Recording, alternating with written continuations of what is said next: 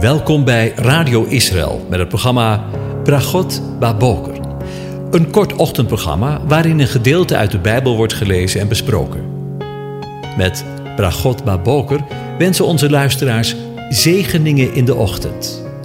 Presentator is Kees van de Vlist.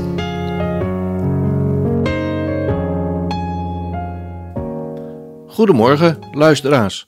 Vanmorgen gaan we weer verder met Psalm 119 en daarvan de versen 89 tot en met 91. Ik lees ze aan u voor. Voor eeuwig, heren, staat uw woord vast in de hemel. Uw trouw duurt van generatie op generatie. U hebt de aarde gegrondvest, zodat zij blijft staan. Volgens uw bepalingen blijven zij ook heden nog staan, want ze zijn alle uw dienaren. Tot zover. Over het woord gesproken. Met dit gedeelte van de psalm begint het tweede deel van de psalm. De dichter van de psalm begint in het gelezen gedeelte met de woorden dat het woord van God, het woord van de Heere, de verbondsgod van Israël, vaststaat in de hemel. De Hebreeuwse uitdrukking dabar, voor woord, doelt hij niet alleen uitsluitend op de Torah of het door God geïnspireerde woord in de Bijbel, maar ook op Gods allesomvattende woord, zoals dat tot uitdrukking komt in het geschapen universum. Ook daarin vinden we het woord van God. Bijzonder is dat, als je er eens bij stilstaat, hè, dat God zijn woord in het universum, in de hemel geschreven heeft. Wij zijn geneigd om de Heere vooral te zoeken in zijn geschreven woord. Maar je hebt vast wel eens op een mooie, heldere avond naar het luchtruim gekeken. En wees eerlijk, ben je toen niet onder de indruk gekomen van het sterrenstelsel, de maan en de sterren? Zo onder de indruk dat je er stil van werd? En dat je je bewust werd van je eigen kleinheid en nietigheid? Heb jij dat dan ook, dat je moet denken aan de dichter van Psalm 8? Als ik uw hemel aanzie en het werk van uw vingers, de maan en de sterren die u plaatsgegeven hebt, wat is dan de sterveling dat u aan hem denkt en de mensenzoon dat u naar hem omziet? Talloze mensen besteden hun hele leven aan het bestuderen van Gods woord. Hun hele leven lang komen ze uiteindelijk tot de conclusie, aan het einde van hun leven, dat er nog heel veel te leren valt. Zo is het ook bij de mensen die het universum bestuderen, hun hele leven lang. Laten we maar hopen en bidden dat deze mensen uiteindelijk ook op het eindpunt komen. Zijn koninkrijk heerst over alles. Er zijn talloze mensen die de Bijbel, het geschreven woord van God, niet kennen of niet willen kennen, maar diep onder de indruk raken van Gods schepping, Gods woord in de natuur. In Romeinen 1, vers 20 lezen we: Want de dingen van Hem die onzichtbaar zijn, worden sinds de schepping van de wereld uit zijn werken gekend en doorzien, namelijk en zijn eeuwige kracht en zijn goddelijkheid, zodat zij niet te verontschuldigen zijn. We kunnen God dus leren kennen en doorzien, namelijk zijn eeuwige kracht en zijn goddelijkheid in zijn schepping.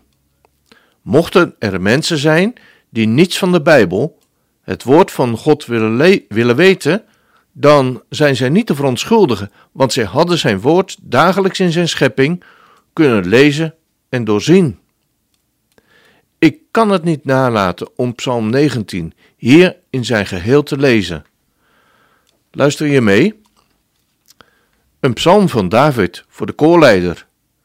De hemel vertelt Gods eer. Het gewelf verkondigt het werk van zijn handen.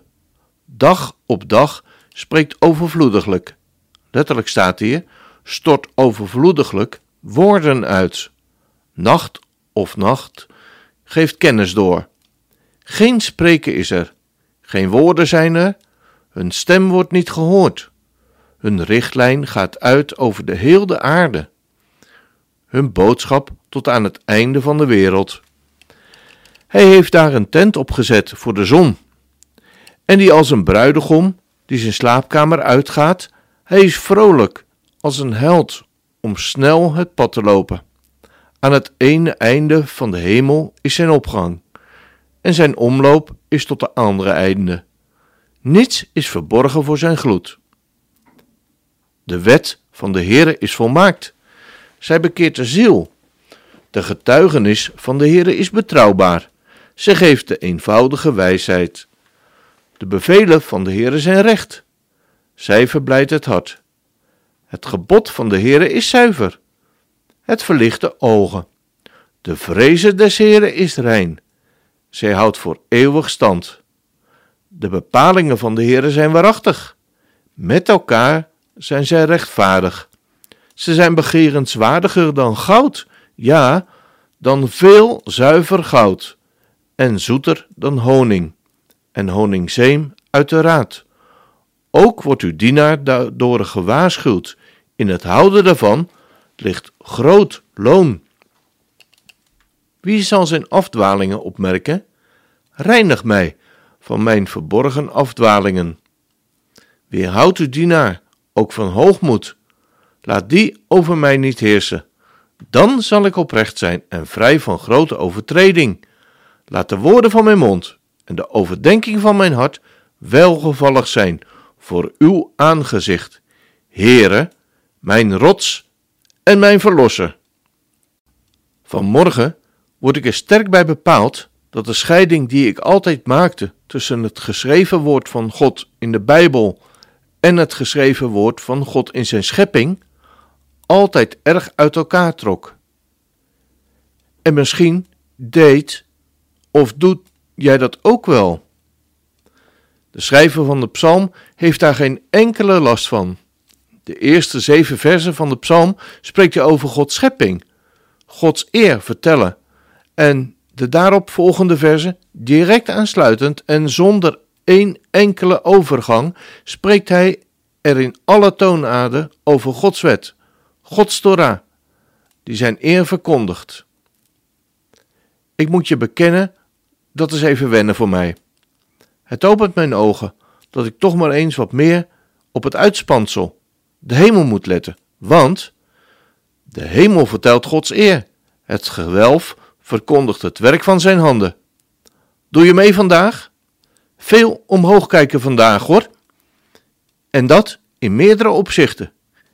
Er valt namelijk veel, heel veel te zien. Dan komen we samen onder de indruk van het woord dat Hij geschreven heeft, zowel in zijn woord als in de natuur. Ik wens je een van God gezegende dag toe.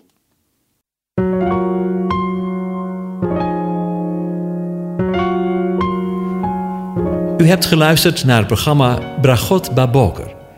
Een kort ochtendprogramma waarin een gedeelte uit de Bijbel wordt gelezen en besproken. Wilt u het programma nog eens naluisteren, dan kan dat. Ga naar radioisrael.nl en klik onder het kopje radio op Uitzending gemist.